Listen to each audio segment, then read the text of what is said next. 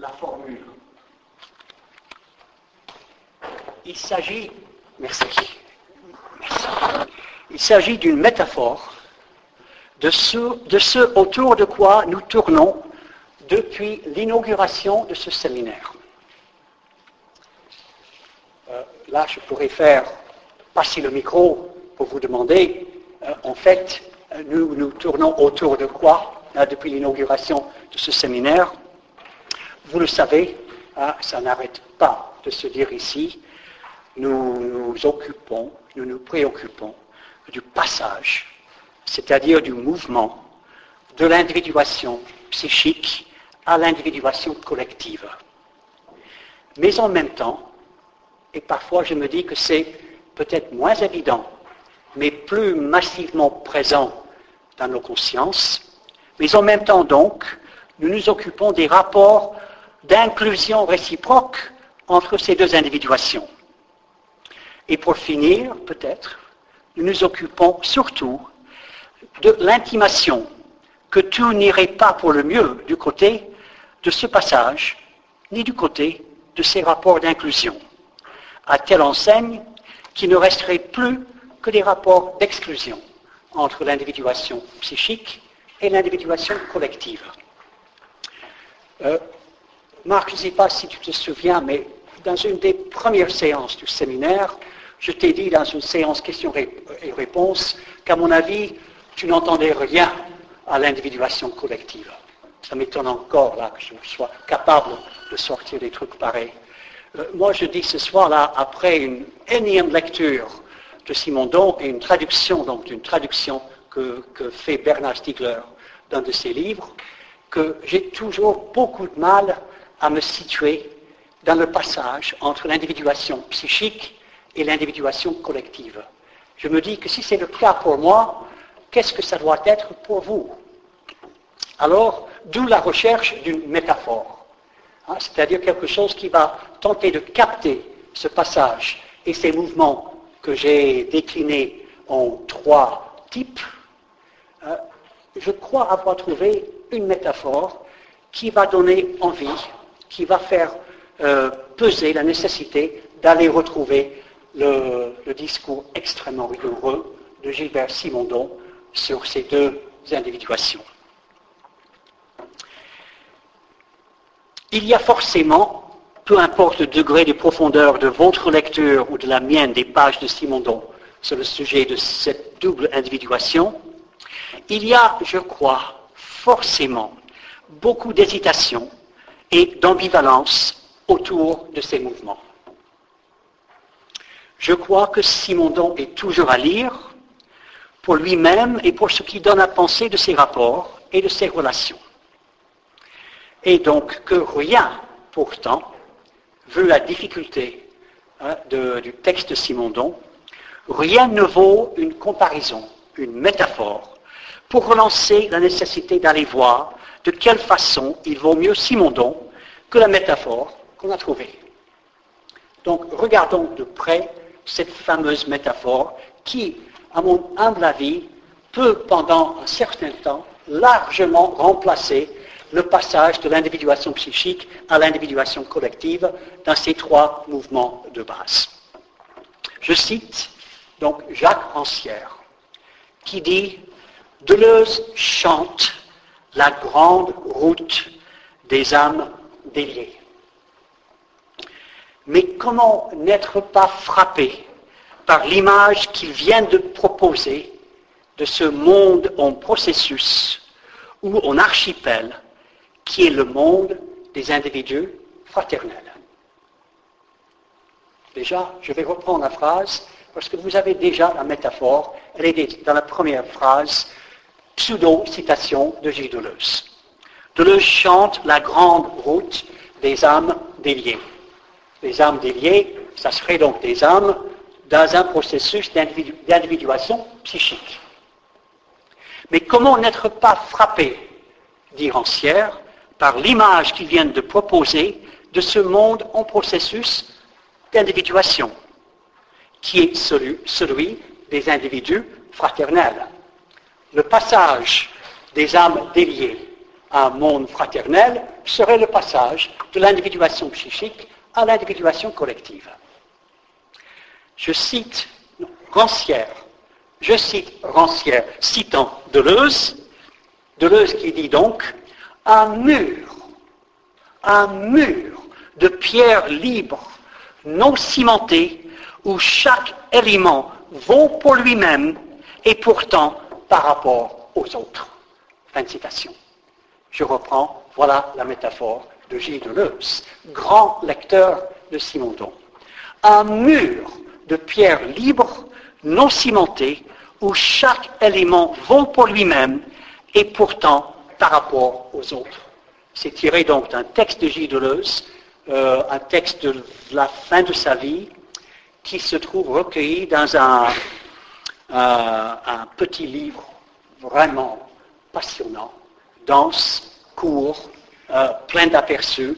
Le livre s'appelle Critique et clinique aux éditions de Minuit et cette citation se trouve à la page 110. Un mur de pierre libre, non cimenté. Je reprends la citation de Jacques Ancière. C'est là, je crois, l'une des dernières parmi les grandes images fortes que Deleuze nous a laissées. Et là, je suis d'accord avec Ancière. C'est une grande image forte de ce qui nous tient en haleine dans ce séminaire. C'est aussi, ajoute Rancière, l'une des images les plus étranges. On comprend, dit Rancière, que les pierres libres non cimentées s'opposent à l'ordonnance architecturale des communautés fondées sur la loi du Père. Mais pourquoi faut-il que l'image du tout en mouvement qui doit guider les explorateurs et les âmes fraternelles sur la grande route soit celle d'un mur? C'est un mur délié, figure oxymorique, un oxymoron, dit donc, comme des hauteurs béantes, figure oxymorique qui veut déjouer l'opposition, mais qui nous présente peut-être du même coup la figure ultime de la contradiction originaire du mode esthétique de la pensée, de l'unité entre l'autonomie et hétéronomie qui est en son cœur. Je une parenthèse ici, ça c'est la soupe de Jacques Rancière. Jacques Rancière dit qu'il y a, depuis toujours, depuis au moins Platon, il y a une contradiction entre deux esthétiques une esthétique classique et une esthétique romantique pour aller vite, c'est-à-dire une esthétique qui vise une autonomie et une esthétique qui subit et qui encaisse une hétéronomie. Et il dit que cette histoire, c'est l'histoire de l'humanité depuis toujours et il n'y a pas de sortie à ça. Il n'y a que des œuvres intéressantes, des, relances perpétuellement nouvelles et intéressantes de cette contradiction fondamentale. Je continue chez Rancière, et après ça sera fini, mais enfin, c'est important. Au moment où le discours dominant fonde l'ordre sur l'affirmation que tout bouge, toujours et partout, d'un mouvement que nul ne doit perturber, Deleuze prend cette doxa à rebours. Je vous une parenthèse, nous aussi ça nous intéresse beaucoup, ce mur de pierre libre non cimentée. Je termine la citation. Il nous arrête devant cet étrange mur de pierre libre dont le problème n'est pas qu'elles tiennent ensemble, mais que leur assemblage fasse monde. Fin de citation. C'était tiré du livre La chair des mots, publié par Galilée à la page 199-200. Est-ce que je dois reprendre la citation? Parce que là, j'ai quatre pages qui suivent, qui, suivent de très près cette citation. Je veux bien la reprendre. Hein? Euh, rancière et dense. Hein? Les textes rancières demandent euh, un effort soutenu d'attention. Mais comme c'est le sujet hein, ce séminaire, et ça le sera donc euh, l'année prochaine, eh bien, euh, soyons attentifs à Rancière. Je, reprends donc un petit peu plus haut à partir donc de la métaphore. Donc c'est la citation de Deleuze, hein, critique et clinique. Un mur de pierre libre, non cimenté, où chaque élément vaut pour lui-même et pourtant par rapport aux autres. L'élément qui vaut par lui-même, c'est un élément dans un processus d'individuation euh, psychique. Et pourtant, par rapport aux autres, c'est par, là qu'on chope l'individuation collective. C'est, dit c'est là, je crois, l'une des dernières parmi les grandes images fortes que Deleuze nous a laissées. C'est aussi l'une des plus étranges, parce qu'après tout, pourquoi faut-il que l'image du tout en mouvement, qui doit guider les explorateurs sur la grande route, soit celle d'un mur?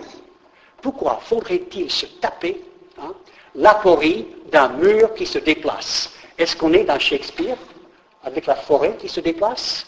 Qu'est-ce que c'est que cette histoire? Voilà l'image de la pensée. C'est terminé. Hein. Je termine avec la citation de Rancière. Ça suffit largement. Voilà donc l'image de la pensée que Deleuze nous offre à la fin de sa vie. Je pense dans une grande fidélité à ses souvenirs de lecture de Gilbert Simondon.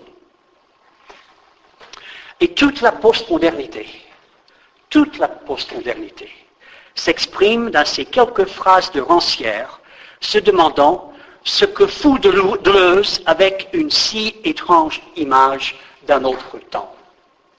On, imagine Rancière développant donc, ce, paragraphe pour ses étudiants en disant, normalement, le mur, c'est le mur des prisons.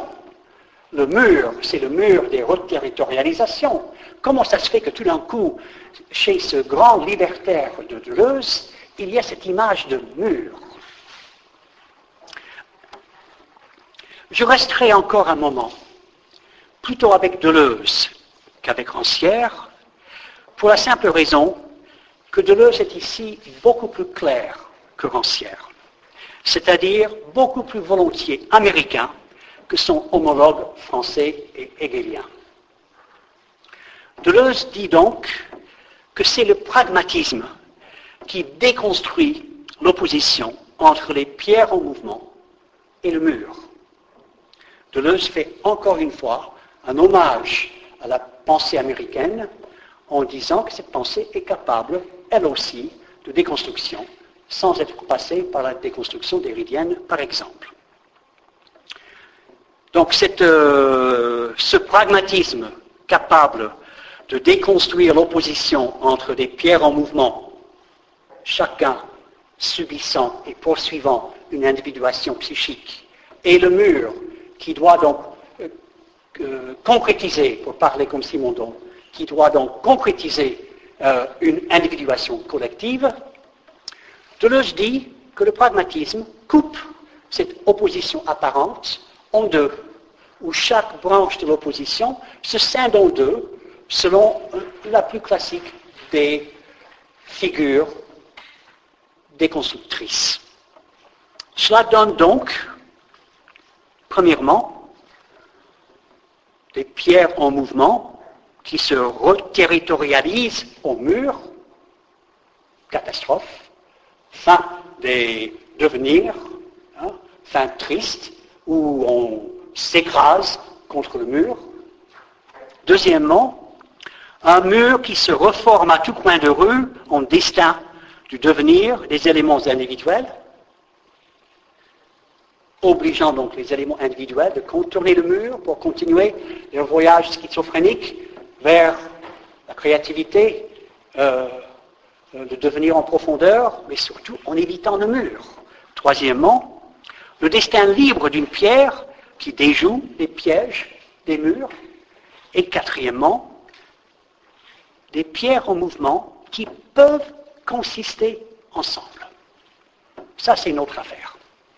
Des pierres en mouvement qui peuvent consister ensemble. Et ce, dit Deleuze, dans une remarque qui le fait sortir, non pas de ses gonds, mais de la totalité de son œuvre, qui est de ce point de vue plutôt sourde. Donc, des pierres en mouvement dit Deleuze, qui peuvent consister ensemble, et ce, dit-il, plutôt musicalement. La seule chose que pense Deleuze en musique, c'est le strié et la ritournelle, mais je pense qu'il doit ça à son ami Guattari. Mais ici, je ne tiens absolument pas à être celui qui accuse Deleuze de surdité musicale. Il y a tant d'autres exemples à portée de main de philosophes sourds à la musique. Là, je ne vais quand même pas m'attaquer à Deleuze que j'aime trop. Je tiens en revanche, en traducteur, je tiens en revanche à la nécessité de traduire ces pierres libres, non cimentées, en direction d'un grand musicien qui s'appelait Muddy Waters. Mais avant tout, en rendant hommage à la conjonction Deleuze-Rancière, conjonction si proche de celle qui nous anime entre Simondon, Hegel et Freud.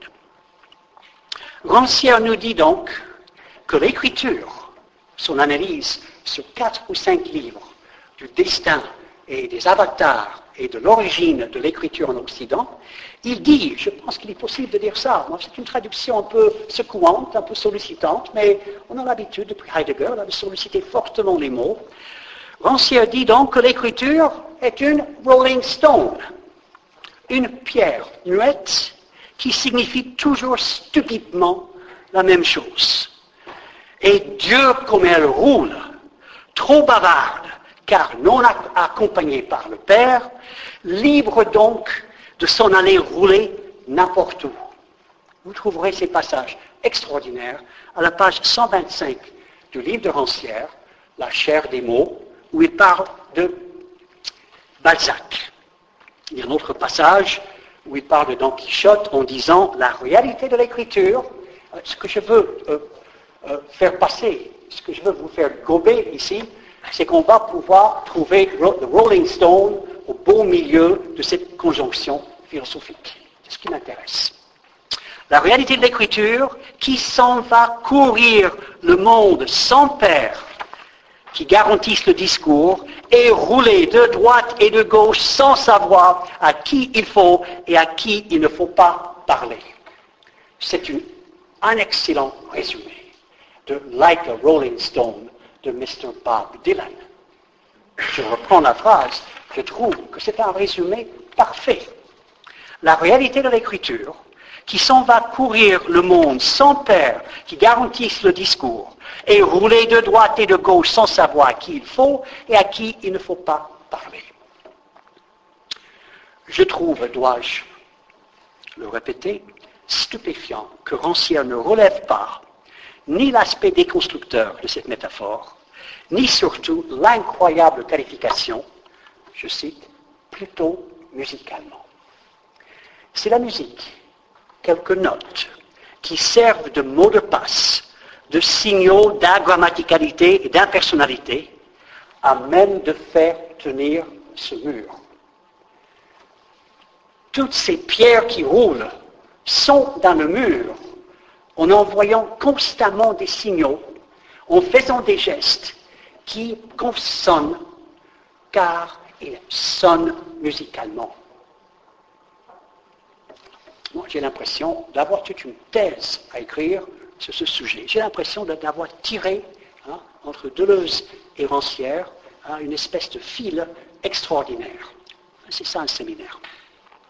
C'est une déterritorialisation qui se reterritorialise immédiatement dans le mur.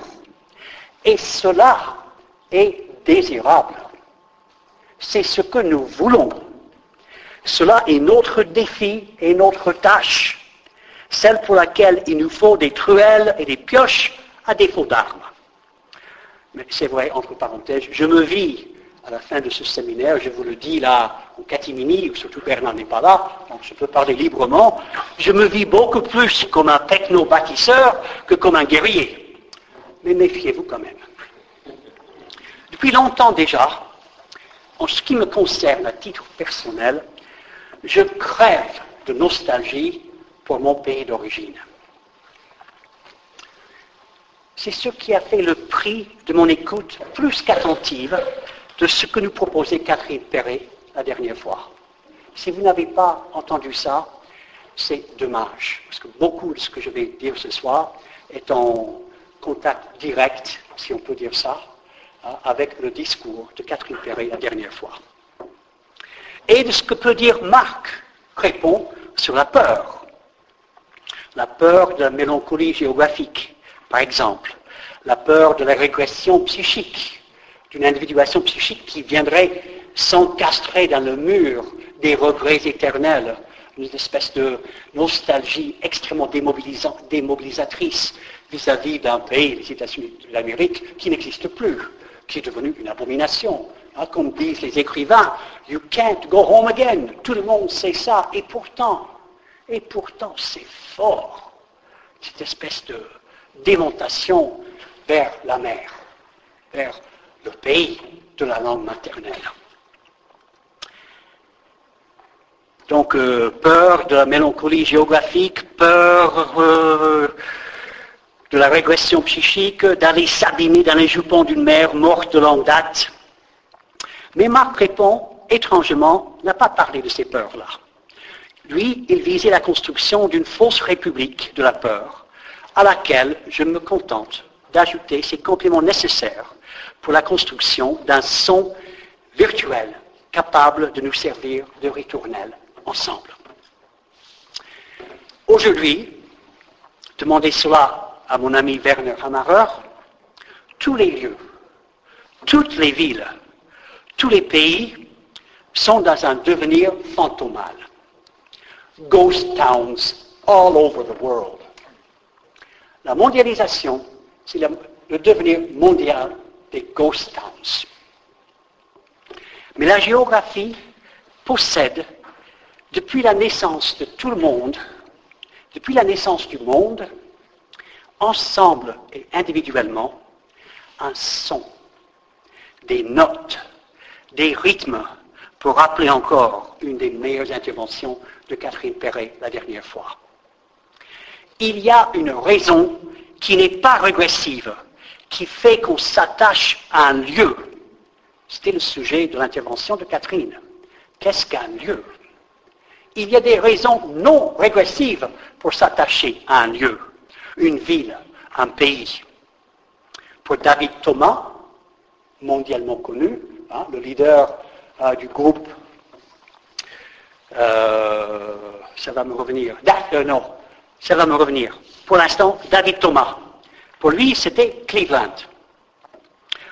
Une ville qui, d'ailleurs, peut très bien cette année gagner le final de la NBA, cette année grâce à King James, comme on dit. Mais c'est aussi l'un des lieux de l'invention du rock and roll.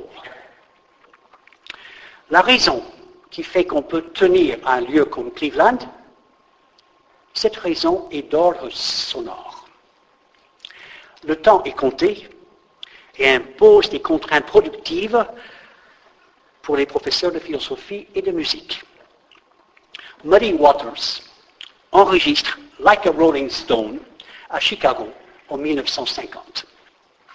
Ce morceau était de pur style Mississippi dans son ton, dans la menace qu'il portait, dégageant une tension tellement étroitement enroulée dans la musique que lorsque Muddy Waters ou un bref solo de guitare retourne dans tous les sens la même petite note vibrante, on dirait un serpent qui se mord la queue, ou comme un couteau qui vibre encore dans un mur, ou comme un jeune homme hein, qui résiste hein, devant l'infinie nostalgie d'aller retrouver son pays d'origine.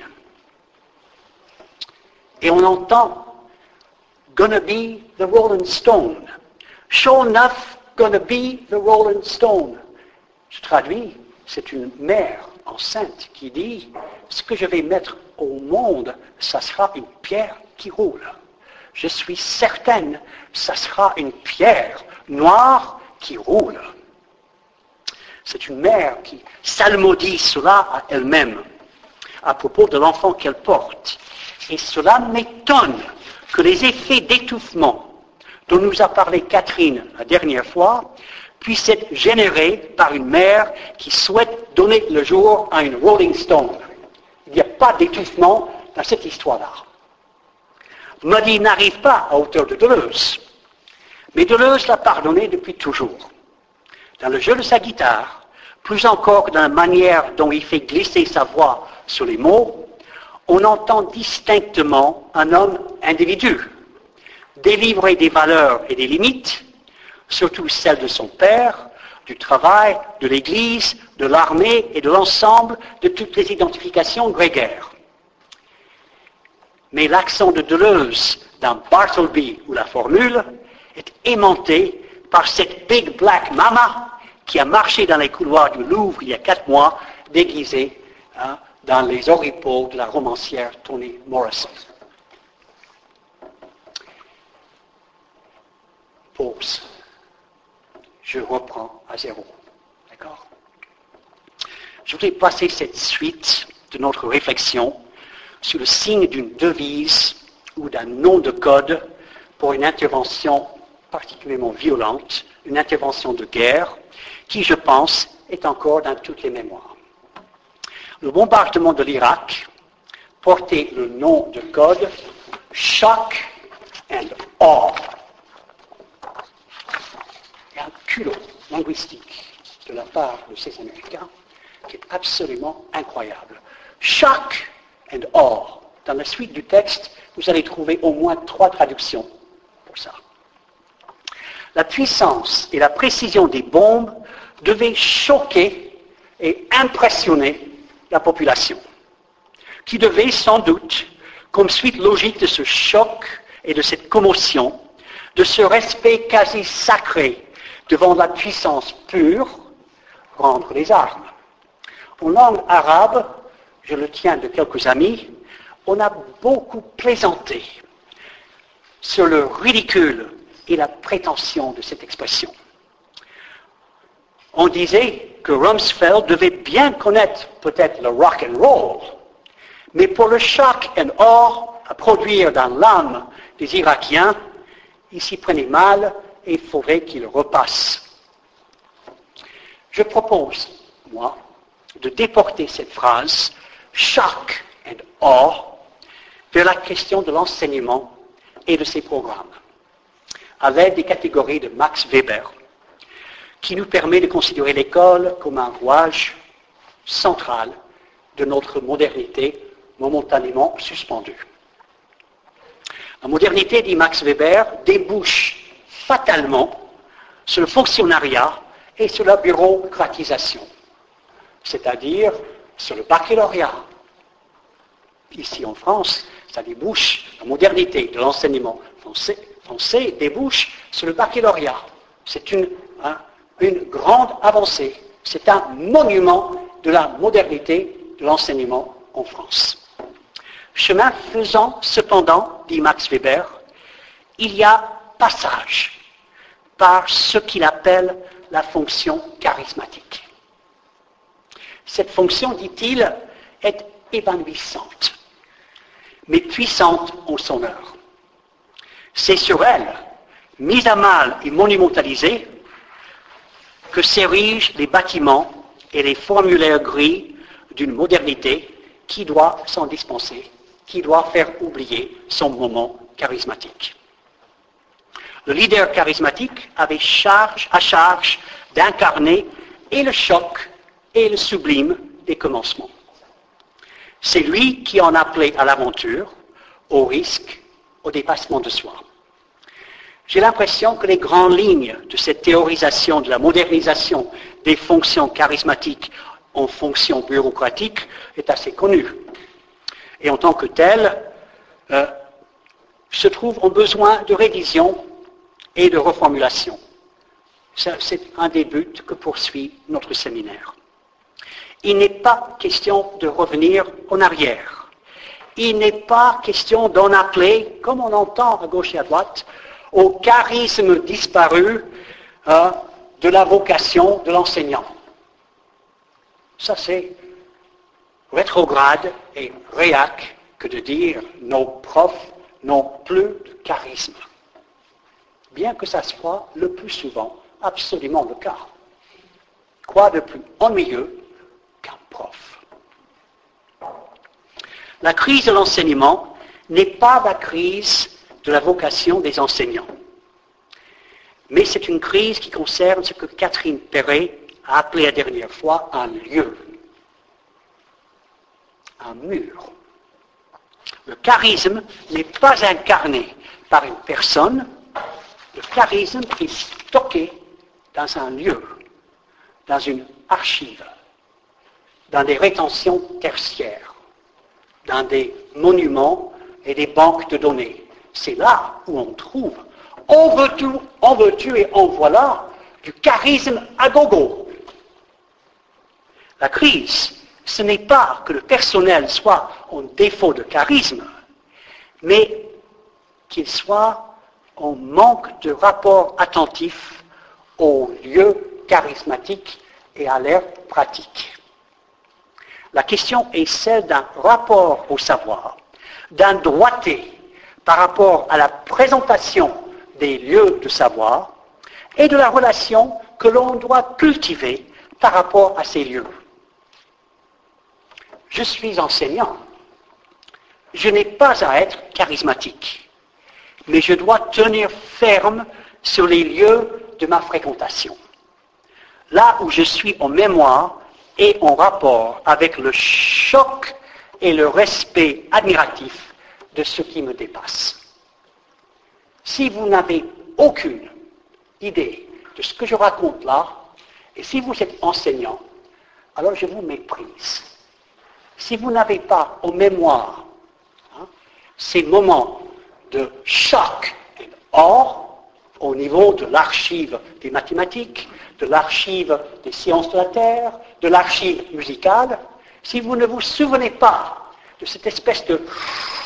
Je, une parenthèse. Qu'est-ce qu'on disait à propos de Muhammad Ali?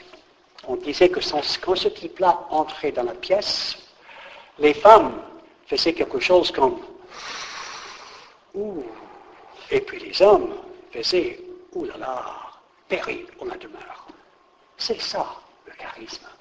Bon, Muhammad Ali, il est à deux doigts de, la mort, mais il y a dans nos archives beaucoup de choses charismatiques et il faut peaufiner notre rapport à ces, à ces choses.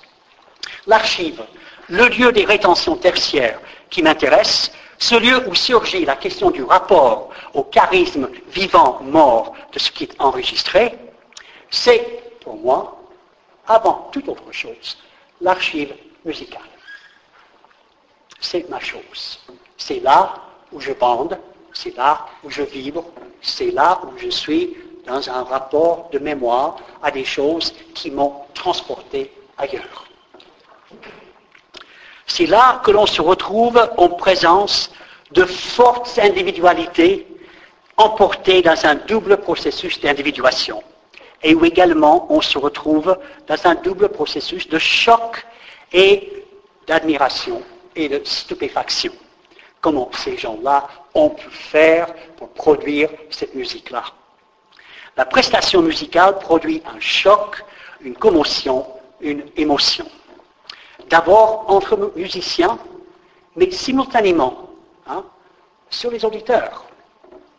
Moi qui ne suis absolument pas musicien, je suis pourtant dans le choc et dans le respect de ce qui produit et de ce qui induit ces émotions. Ce sont des choses réelles. Et cela est archivé, donc reconductible, donc transmissible, donc toujours susceptible de former un contraste avec le peu de réalité de ce qui n'a jamais lieu en dehors de ce lieu et de cette archive. Je me permets d'insister brièvement sur ces vérités de la palisse qui sont pourtant de date récente. Une musique jouée, comme une musique que l'on joue et musique que l'on passe, produit une intensification de ce que Jean-Claude Van Damme appelle à l'hilarité générale de awareness.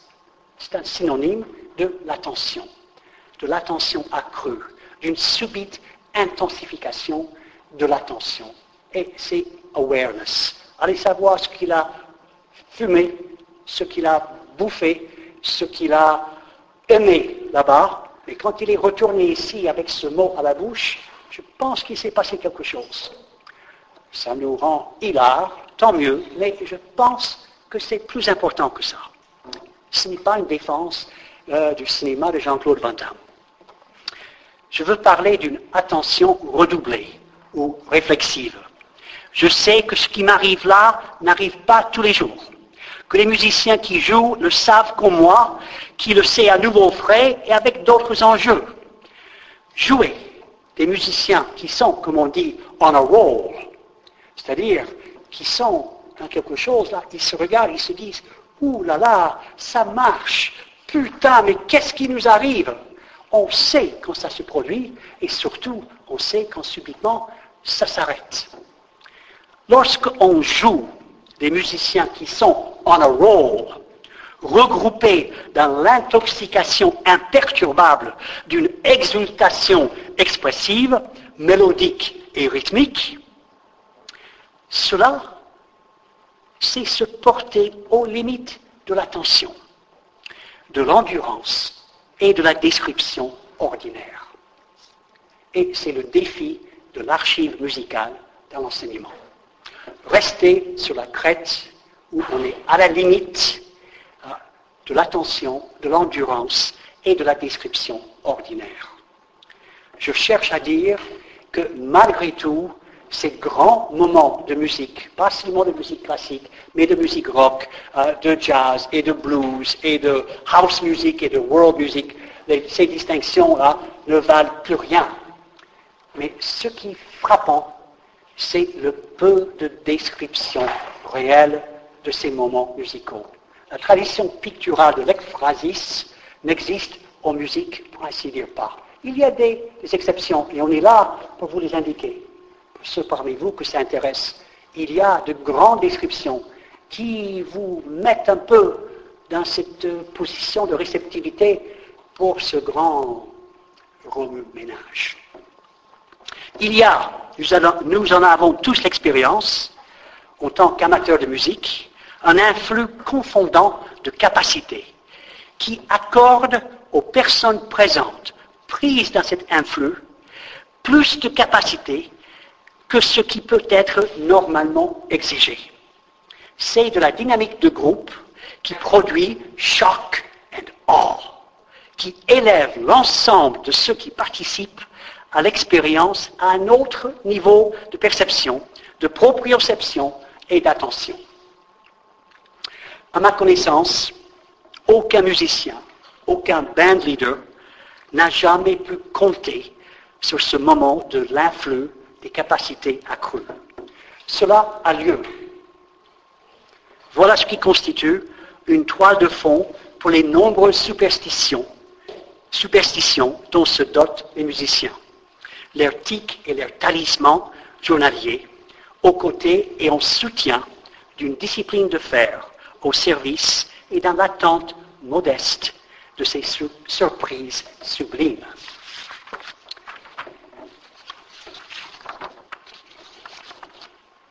Je reprends une des conclusions introductives de la présentation de Denis Cambouchner de la crise de l'enseignement.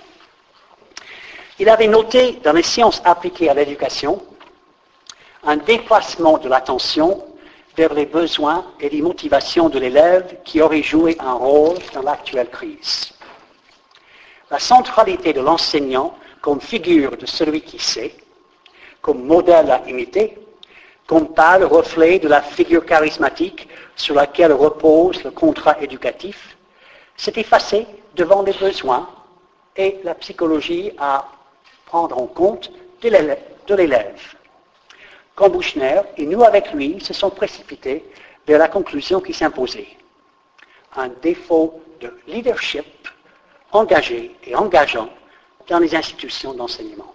Je ne sais pas si vous vous souvenez de cette présentation. Je ne sais pas si vous serez d'accord avec ce résumé de ce qu'il avait dit.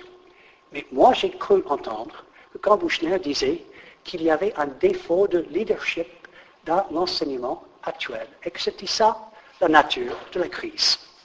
Leadership. Je ne sais pas si je prononce ça. Leadership. Ça va, leadership.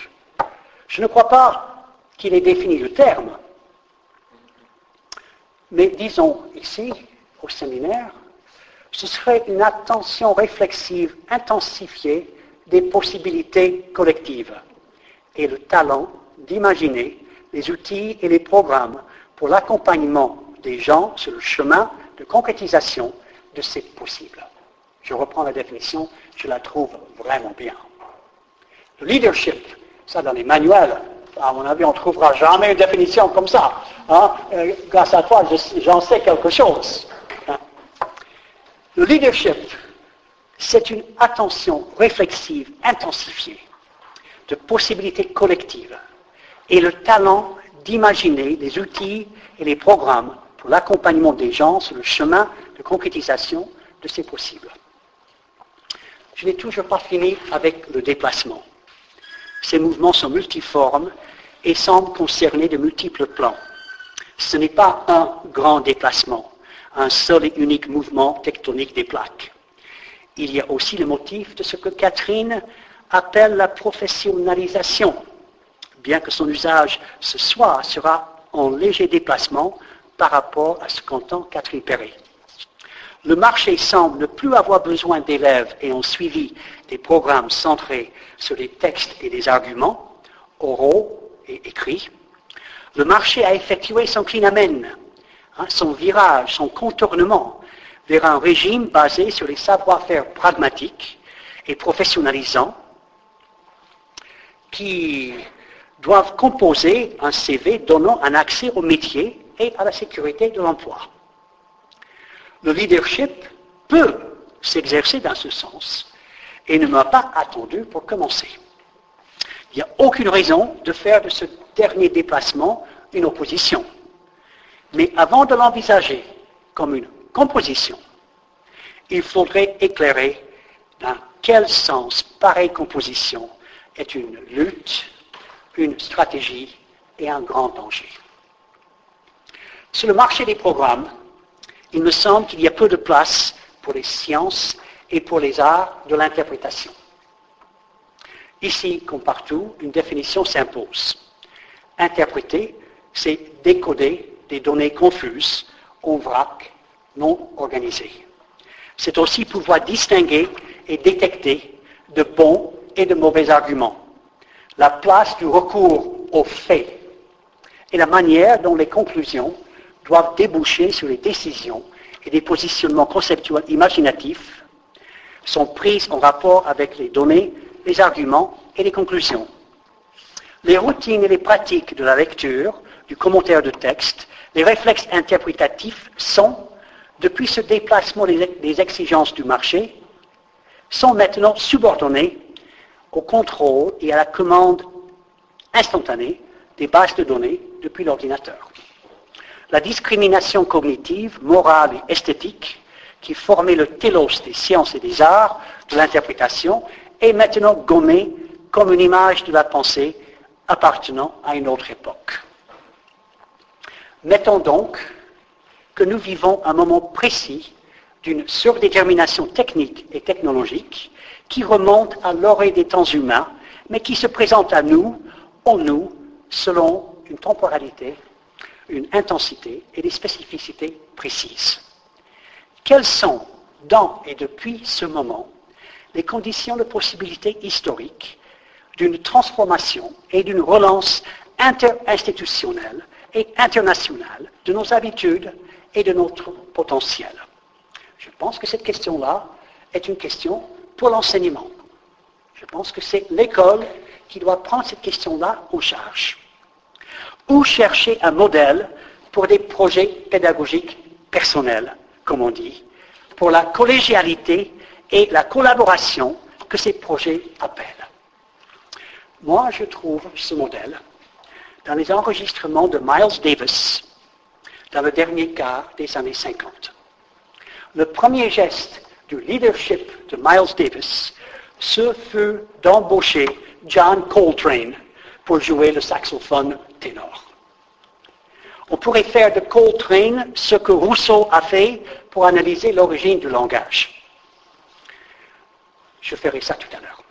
Son art, celui de Coltrane, fut d'une intensité à ce point sans compromis qu'il semblait, pour la plupart, consumé de rage et manquant totalement de contrôle. Un sauvage, un fou, un type dangereux. Hein. Rousseau dit dans l'origine euh, des langues, euh, Rousseau dit on, voit venir euh, un autre homme, mais on ne sait pas très bien ce que c'est, et puisqu'on a peur, on dit putain c'est un géant. Mais en fait c'est une erreur. Ah, parce que c'est une métaphore. Ce n'est pas vraiment un géant, mais ce qu'il y a, c'est qu'on a peur. Donc, on voit un géant. Quand on arrive à négocier la peur, on rabaisse d'un cran et on dit ce n'est qu'un homme. Je reviendrai. Donc, John Coltrane, c'est une espèce de lave volcanique, hein, un type dangereux, un type qui fait peur, un type qui a une gueule particulière. Mais c'est ce qui exigeait la situation vue depuis le leadership de Miles Davis. Ce fut la visée de cet homme-là, une amitié stellaire, un bijou fait de pierres entourant hein, une pierre précieuse. Ces deux horns, hein, la trompette et le saxophone, fabriquaient des dispositifs sonores remplissant l'espace d'une tendresse aux côtés d'éruptions volcaniques, mais d'éruptions plaintives, élégiaques. Deux armes pour déterrer dans les standards du jazz et dans les balades classiques de quoi alimenter l'incompatible compatibilité entre les hommes. Quand Catherine parlait l'autre fois de son exigence qu'il y ait plus d'une langue, moi je savais de quel côté j'allais prendre la chose quand viendrait mon tour plancher. Plutôt que de rabâcher le contexte racial de ces années 50 et la place du jazz dans ces luttes, je crois que cette approche ne signe plus qu'une patente incapacité d'entendre ce que c'est qu'une entente et une collaboration entre hommes et femmes. Et je pense évidemment à l'archive des créations et des interprétations de Lester Young avec la sublime Billie Holiday. Je ferme la parenthèse. Il faut, je crois, remettre une couche du côté de l'autonomie de l'art moderne, dont nous avons ici un exemple de choix. Cézanne est ici beaucoup plus utile que les protestataires et les sociologues. L'impression initiale qu'on a devant une toile de Cézanne, d'une déformation de la toile et de son, sujet, cède rapidement la place à une vision nouvelle de puissance spatiale et de complétude virtuelle. Nous n'avons ici aucune fuite par rapport aux techniques nouvelles de la photographie. Il s'agit d'un monde en déplacement perpétuel, une sorte d'explosante fixe. C'est un monde d'un calme classique qui se soumet calmement à votre vision. Mais il reste infiniment disponible pour la plus agressive des interprétations, parce que Cézanne lui-même, c'était un type agressif et violent. C'était un John Coltrane avant la lettre. Il y a une complicité entre ce qui se voit et ce qui demande une vision renouvelée, une interprétation qui est au cœur de cet art. C'est ainsi pour Miles Davis et John Coltrane. Écoutez ces performances et vous rencontrez l'incertitude qui, d'après Rousseau, fait qu'on réponde c'est géant parce qu'on a peur de ce que l'on rencontre.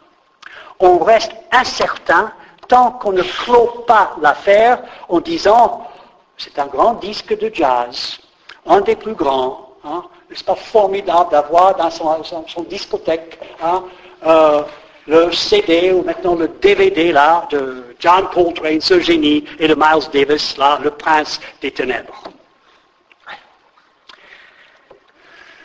L'incertitude ici touche au poids émotionnel de l'énoncé musical. On dirait que ces musiciens planent comme des stoïciens, loin des soucis et de la rage, mais la musique, là, vous attrape en flagrant délit d'inattention. Il s'agit d'une quête affirmée, tendue, pointue dans l'ensemble des registres du son. On dirait une conversation. Ce que Maurice Blanchot a fixé, Maurice Blanchot a fixé dans l'expression un entretien infini sur la nature de la compréhension et de l'expression, sur ce qu'il est possible de savoir et de dire à propos des affaires humaines. Chez John Coltrane, la violence et la brutalité de sa présentation de soi-même est ici sublimée dans un respect religieux pour les limites poreuses de son instrument. Sa complexité, sa portée dynamique féroce et surtout, surtout, les mille et très recoupements entre le son de son instrument et la voix qu'on ne dira pas tout de suite humaine. On sait que Miles Davis, en pleine gloire et en pleine déconfiture, au fait de sa renommée internationale, et les deux vont ensemble, les confitures et la renommée internationale, n'avait qu'une photographe sur le rebord de sa cheminée dans sa maison luxueuse quelque part en Californie. C'était celle de Coltrane, nous disant, entre le son et la voix, on évitera l'adjectif humain par respect et attention des mille et trois recoupements entre l'instrument et les sons qui s'en dégagent. Le saxo de Coltrane porte en lui une énergie héroïque d'émotion sans mots qui se déchaîne, comme si elle allait pouvoir capter le secret d'une misère et d'une obsession si joyeuse. Je crois qu'ici, Bernard Stiegler verrait la signature d'un véritable tragique contemporain. C'est Miles Davis, le leader ici. C'est lui qui ressent le besoin impérieux d'ouvrir un lieu d'attention pour l'influx de surprise et l'exercice de découverte de son propre instrument en prise avec celui de l'autre. Chaque fois ici, là, que je lis ces phrases et que je cite le mot instrument, vous devinez bien à quoi je pense. Et je pense que Miles Davis et John Coltrane pensaient à ça aussi. Mais ce n'est pas la peine de le dire. On ne va quand même pas entrer là-dedans. Pudeur, par respect hein, de l'instrument infiniment plus complexe que la petite chose à laquelle on pense chaque fois qu'on dit il adorait son instrument. Des idées fortes, des personnalités fortes, remises ensemble pour des aventures collaboratives et collégiales. C'est assez exactement ce genre d'utopie, sauf que le lieu est précis, historiquement avéré par les enregistrements que nos propres instruments technologiques commencent à retrouver en mettant sur la sellette des possibilités renouvelées de l'intelligence collective. Je n'ai pas à vous faire la liste, vous êtes tous beaucoup plus là-dedans que moi. Mais il faut insister sur le côté sombre de cette allégorie. Tout ceci se plante comme s'il obéissait à une loi du genre. Ça peut se planter, cela s'est planté, d'une certaine manière, cela ne peut que se planter. Ceux qui connaissent la biographie de Miles Davis, de Charlie Parker, de John Coltrane, savent quelle forme cette loi peut prendre. Il ne s'agit pas d'une fascination romantique de l'artiste maudit, mais d'une prise de considération rationnelle du couple Eros-Thanatos comme une composition et non pas une opposition. Ne pas le dire, c'est remplacer l'allégorie de ces cinq ou six musiciens par un symbole de réconciliation et de paix entre les hommes et les femmes et des races, qui n'est peut-être pas du goût de tous ceux dont nous avons la charge et qui sont infiniment plus sophistiqués que ça par la vertu de leur écoute attentive de la musique contemporaine. Je compte sur vous pour me signaler les problèmes avec ce projet de déporter l'archive de la musique classique afro-américaine dans l'enseignement secondaire. C'est mon projet. C'est ce que je voudrais faire. J'en vois un immense problème hein, se profiler tout de suite sur l'horizon. La communicabilité de l'expérience. Ou selon l'expression de Catherine, sa, sa transmissibilité. Concept autour duquel Catherine a beaucoup travaillé en liaison avec les textes de Walter Benjamin et de Franz Kafka. Nous avons parlé brièvement de ça dans ce séminaire. Qu'est-ce que je fais si les élèves disent, après avoir entendu Kind of Blue, hein, du Miles Davis Quintet, euh, que ce n'est pas awesome du tout, que c'est tout juste une musique d'ambiance? Qu'est-ce qu'on fait dans ce cas-là? Il faut tenir ferme le pas gagné. C'est Rimbaud qui a dit ça. Il faut tenir ferme le pas gagné. Ça demande beaucoup d'art, ça demande beaucoup d'imagination, ça demande beaucoup de travail, mais je pense que c'est une chose finalement assez facile si on a la niaque. Ne pas croire mollement à la communicabilité de l'expérience. Faire droit à ce que Walter Benjamin nomme la mortification des œuvres. Et le cas échéant, se soumettre aux pires insincérités et jeux de rôle pour tourner en dérision ce qui pourtant est pour soi le plus cher. Et ensuite, se renchérir en établissant, par exemple, que ces moments passagers dans l'histoire du jazz occupent pour une génération la place exacte des cathédrales pour les générations euh, antérieures. Ce sont des monuments aussi impressionnants que la cathédrale de Chartres pour le grand critique américain Henry Adams. Je suis convaincu qu'il y a autant de distance entre nous et les années 50 de Bill Evans, de Cannonball Adderley, de Jimmy Cobb, de John Coltrane et de Miles Davis, j'ai oublié Paul Chambers, qu'entre Henry Adams et le XIe siècle. Et qu'ici, comme là, le secret de ces retours en arrière, c'est qu'on doit trouver la clé d'un énigme qui fait évaporer les autres échelles du temps. Henry Adams était convaincu que sa cathédrale de Chartres, hein, que c'était hier pour lui. Il était fou dans une espèce de time warp hein, où les échelles habituelles de la chronologie avaient depuis longtemps disparu. C'est ce qu'il y a de plus souhaitable pour nous tous. C'est le secret de la passion musicale. On peut parier, on peut avoir confiance que le coup des cathédrales, reconduit en trompette, saxophone, batterie et piano, sera au rendez-vous cette fois-là aussi. Et que mutatis mutandis, le moment que l'élève choisira, à travers un labyrinthe de motivation et d'émotion, sera à son tour au rendez-vous. Il n'y a aucune crainte à voir touchant, à la mortification des œuvres. Hein? La mort hein, n'est pas à craindre. Ce ruisseau peu profond et si calomnié, la mort. La musique du patron Miles Davis est une recherche de dignité, de repos et d'exultation supra-humain, sans mots. Pareil pour les cathédrales. Je termine.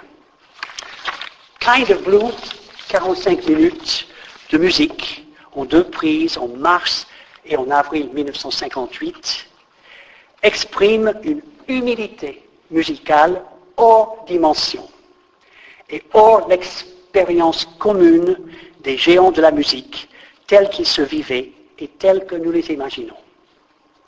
C'est ce qui peut induire l'écoute à croire qu'il s'agit d'une musique d'ambiance.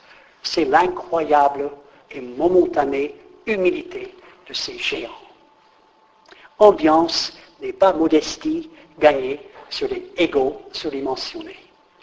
Miles Davis propose, avant de commencer, des notations sommaires afin de donner à ces musiciens accomplis un lieu ou quelque chose, une note bleue, une fleur bleue dans le pays de la technologie, peut surgir sans être conçu ou joué à l'avance.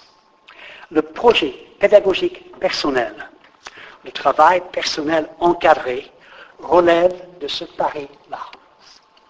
Pas question d'enfermer Coltrane Adderley ou Bill Evans dans un schéma, dans ce qu'on pourrait appeler un jugement déterminant. Le leadership de Davis, c'est un respect confinant à la vénération collégiale qui a imposé un geste vague vers une région infiniment ouverte.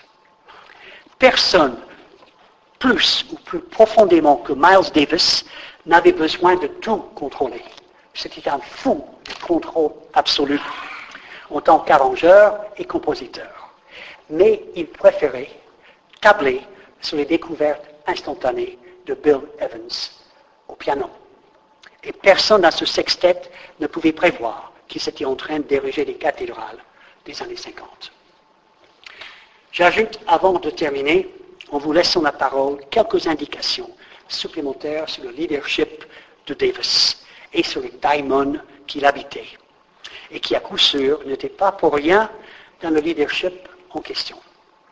Je crois que Davis n'a jamais aimé personne comme il a aimé les musiciens du quintet et du sextet de ces années 50. Amour égale confiance. Excusez-moi d'être bête, comme je suis devenu bête tout d'un coup là, c'est comme la, pierre qui roule, qui raconte des choses bêtes qui répète amour égale confiance. Et sa confiance vous, vous payez de retour. Mais pas, ce n'est pas de la réciprocité. C'est plutôt l'intériorisation accrue que pareille confiance rend possible. Vous faites confiance à quelqu'un, ça lui permet d'entrer plus profondément dans son bordel intérieur. Sentir la présence bienveillante de Miles Davis, ce motherfucker, c'est sentir grandir en soi une confiance accrue. Cela donne un lieu antigrave comme le dit Kleist dans sa petite nouvelle sur les marionnettes. Une chose belle et rare, un lieu sans poids et sans contrainte d'inventivité flottante. Tous aspirés dans une aspiration commune. Cela s'entend et c'est le mur de la musique. Le tout pédagogiquement, ce qui veut dire techniquement, est de le donner à écouter en énonçant le sens et la qualité de ce qu'on entend. Ça, ça je, suis le premier à reconnaître qu'il y a du boulot. Mais bon, on est jeune. On a l'avenir euh, pour soi. On ne se lasse pas de ces moments de nirvana musical. Euh, je crois savoir, et je serai bientôt en mesure de le prouver techniquement, qu'on retrouve dans ces moments le lyrisme pur entre des murs de son hein, d'un petit morceau inoubliable d'un groupe qui s'appelait Nirvana. Et ce, morceau s'appelle Smells Like Teen Spirit. C'est un pur chef-d'œuvre. Et là, ce qu'il y a de lyrique hein, est en prise directe avec le jazz de la fin des années 50. On se rend des armes dans ce cas. Il n'est pas question d'écouter et d'entendre comme eux, eux, les titans, à mesure qu'ils approchent qu'ils approchent leur esprit commun de nos corps engourdis, inattentifs. Kind of Blue émane d'une profondeur musicale sans lieu ultime de repos. L'ultime lieu, c'est celui du sans fin de ce qui le rend possible. L'écouter, c'est comme assister au rêve de quelqu'un d'autre. C'est la définition classique de la poésie lyrique chez ceux qui s'y intéressent encore. La poésie lyrique, c'est cette impression qu'on a brusquement assisté à la conversation de quelqu'un d'autre. Mars et avril 1959. George Collins a 10 ans et cela n'a aucune importance. Sauf que 45 ans plus tard, la chronologie commence à faire des cabrioles, des surfaces riemanniennes et toutes sortes de préciosités topologiques devant ceci. C'est comme si on savait, sans savoir, que les choses allaient se dérouler exactement comme ça. Ces idées musicales attendaient que je les découvre, mais je les avais déjà dans la proximité géographique qu'on appelle un pays. Proposition indéfendable, si ce n'est comme description d'une émotion musicale. Davis avait le truc pour pointer. Il avait le génie de la déixis pour diriger ses ouailles en termes sous-linguistiques. Chaque signal cryptique suscitait une suite stupéfiante d'inventions sur le tas.